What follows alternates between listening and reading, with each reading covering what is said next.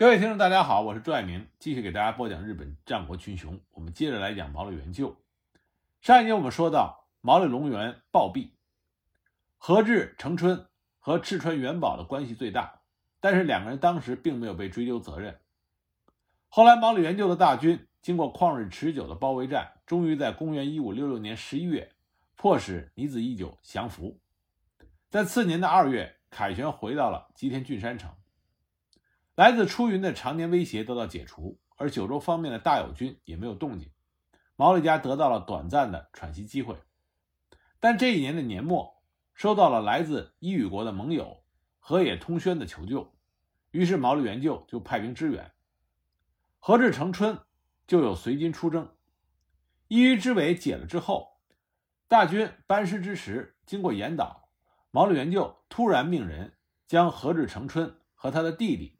囚禁在岩岛神社南面的摄受坊，令家臣耳玉元树和左武越后守严密监视，并且在四周架起了围栏，防止两个人越狱逃走。从京都来负责斡旋工作的圣护院道增和尚得知此事，生怕毛利元就会对和治兄弟下毒手，于是连忙送信给予毛利家的史僧竹云慧心。希望慧心和尚能够出面劝说毛利元就免其死罪，而改为隐居作为惩罚。但事情一直没有答复，却中途出了乱子。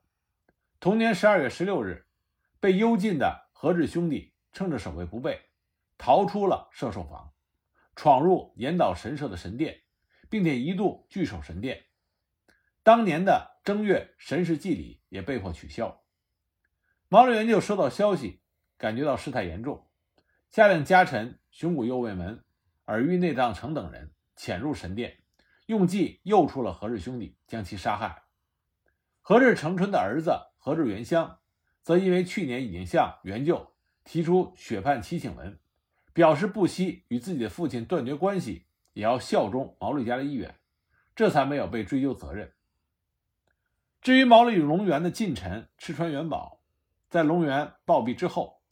并没有参加尼子家的讨伐战，而是被元就调配到长门国下关，以防备大有宗麟。元就就在尼子家降服之后，公元一五六七年的二月，回到吉田郡山城不久，就逼迫着赤川元宝切腹自尽，并且派遣素无救信袭击了他的弟弟元久的居所。赤川元久奋勇顽抗，最后历尽被杀，而赤川元宝的养子。其位于吉田郡川城下边的居所，也同样遭到桂元城部队的袭击。经过一系列的激烈抵抗之后，也被杀了。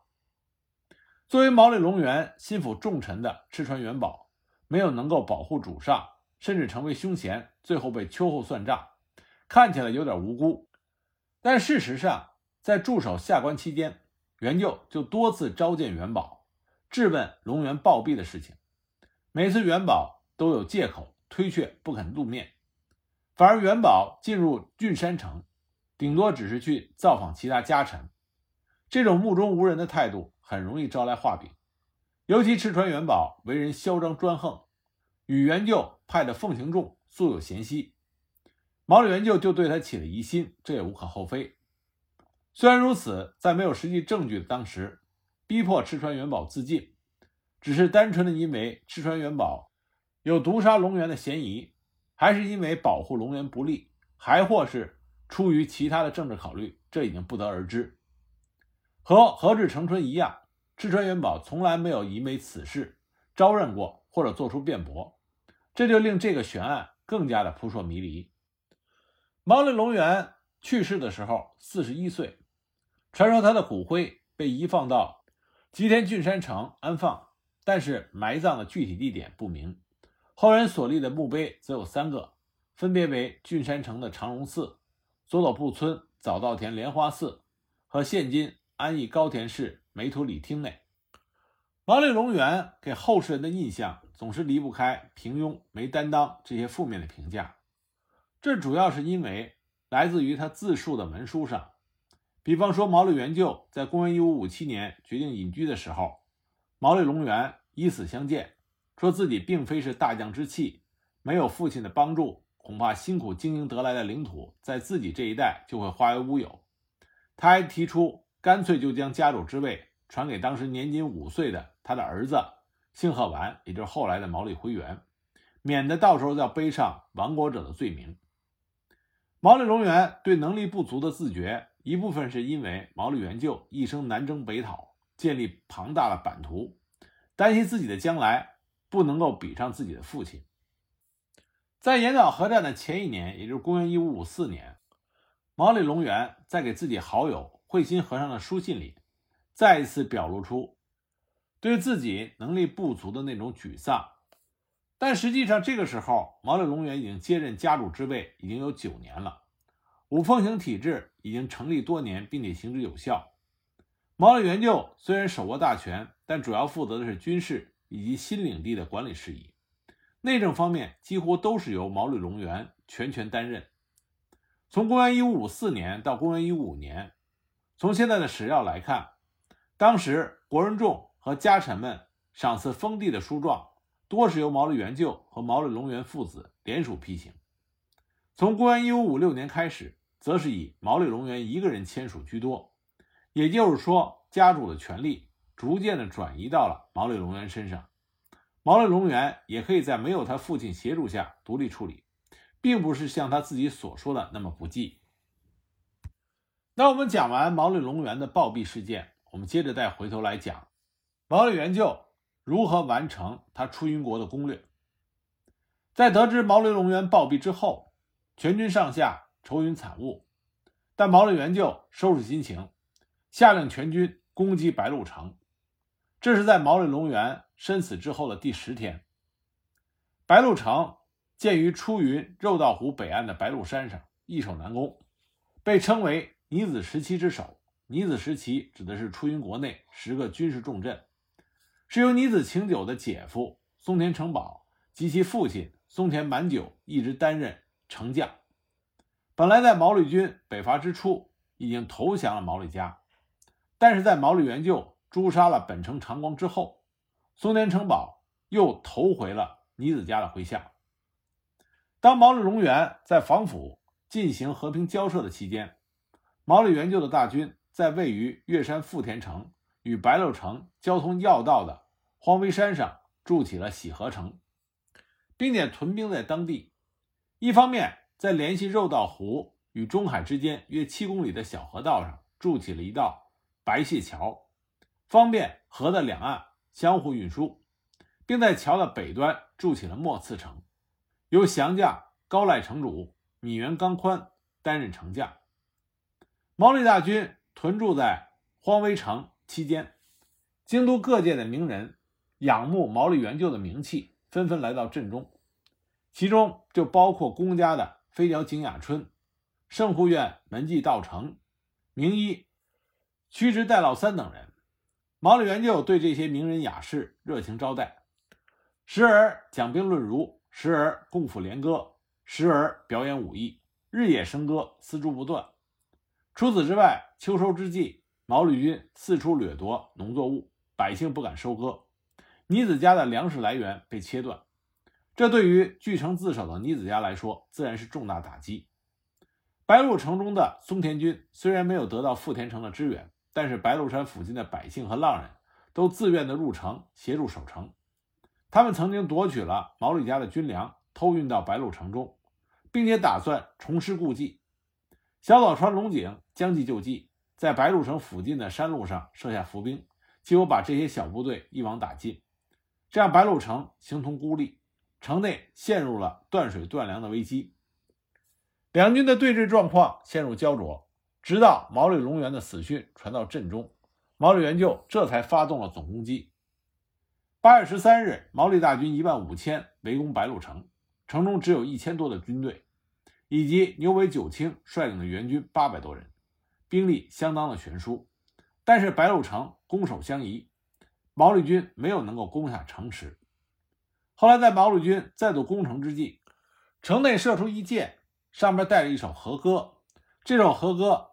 暗指毛利隆元暴毙之事，说毛利家枝叶枯黄凋零；一指毛利隆元殒命，毛利家再也不成气候。当时在毛利家军中的熊谷信直看到这首和歌，怒不可及，与出羽部队一同攻城。白鹿城内的其他守将也纷纷率军出城迎战，双方激战良久。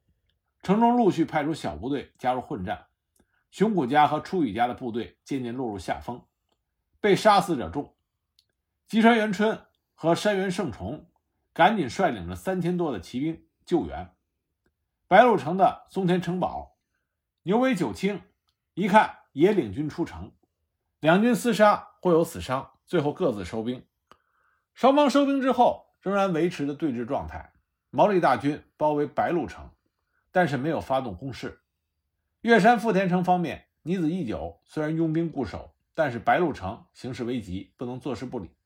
因此呢，尼子义久就派遣了大西十兵卫从岳山富田城出兵营救，同时下令位于毛利本镇后方的熊野城主熊野久忠领军协同作战。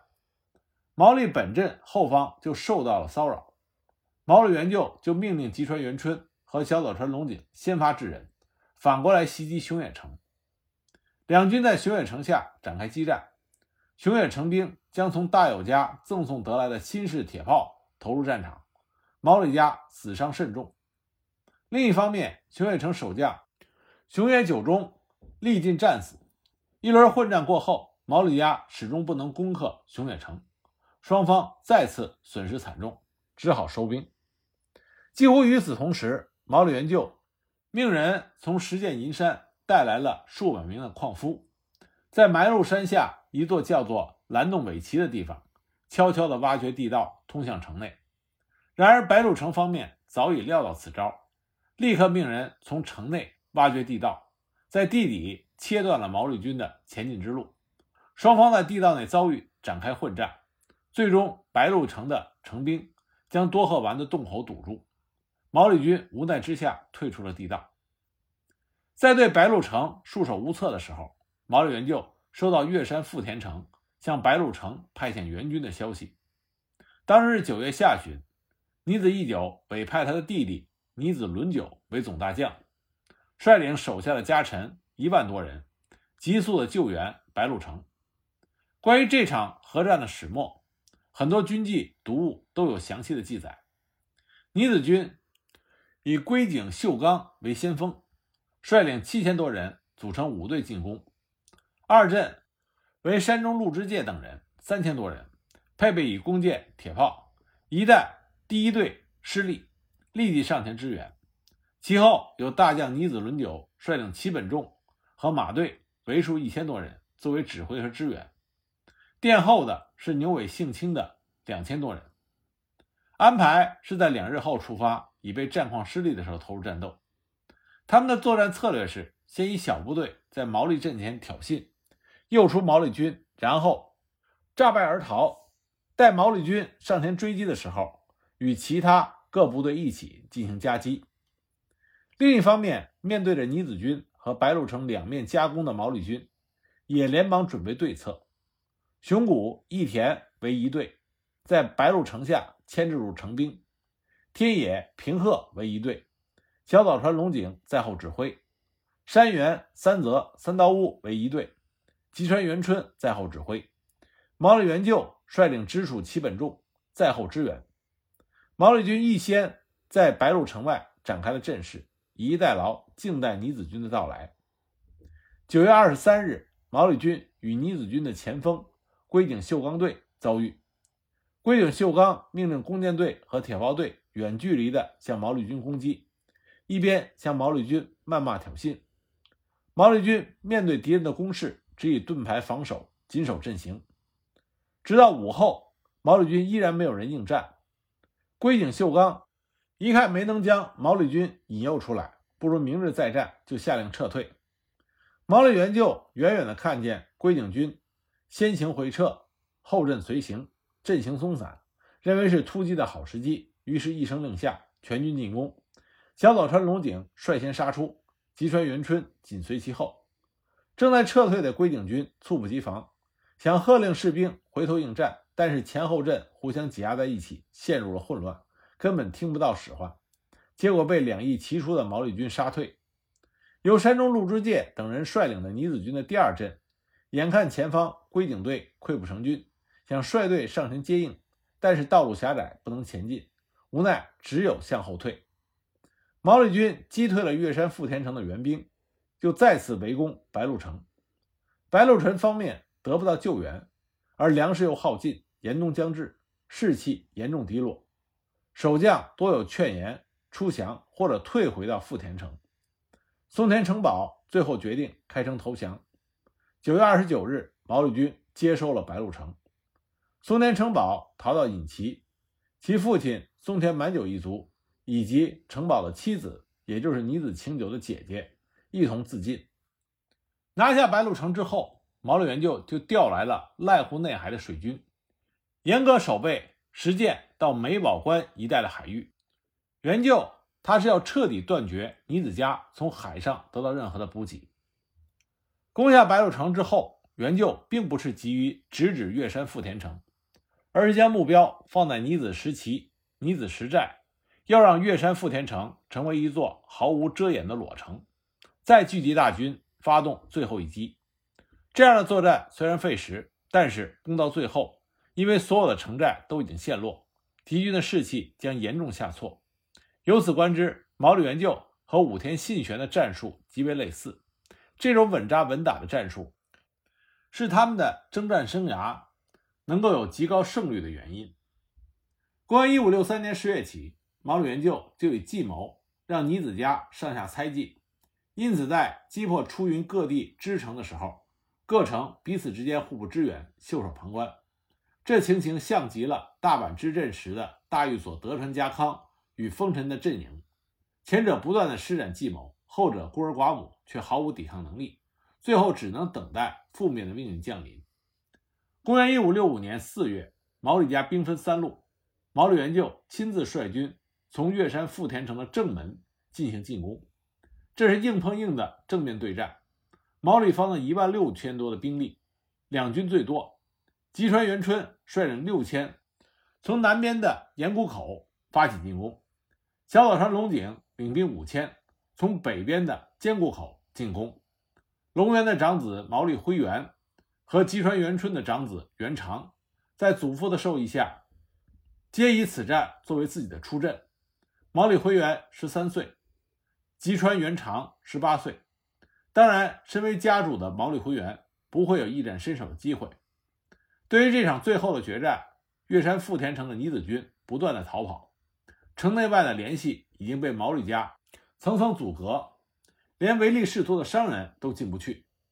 尼子义久亲率四千人抵挡援救，他的二弟尼子伦久以四千兵抵抗吉川元春，三弟尼子秀九以三千兵对抗小早川龙井。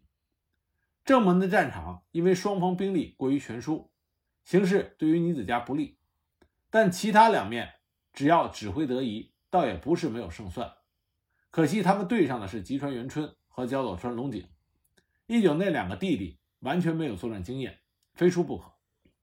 这是一边倒的战争，后来还发生了一件小插曲：尼子家灭亡的命运并没有改变，后人却因此增添了对败者的敬仰。日后力图复兴尼子家的山中陆之介，当时二十二岁，分配在了尼子伦久的麾下。吉川元春的部将。以山阴豪族为主，其中有一位来自于石见的义田越中守藤坚啊，义田藤坚。义田有一个家臣叫做品川大善，听闻尼子家诸将以山中鹿之介最为骁勇善战，年轻气盛的他很想与之交手，提高自己的武名。之后在战场之上，品川大善果然看见了山中鹿之介，于是就下了战书，要求单挑。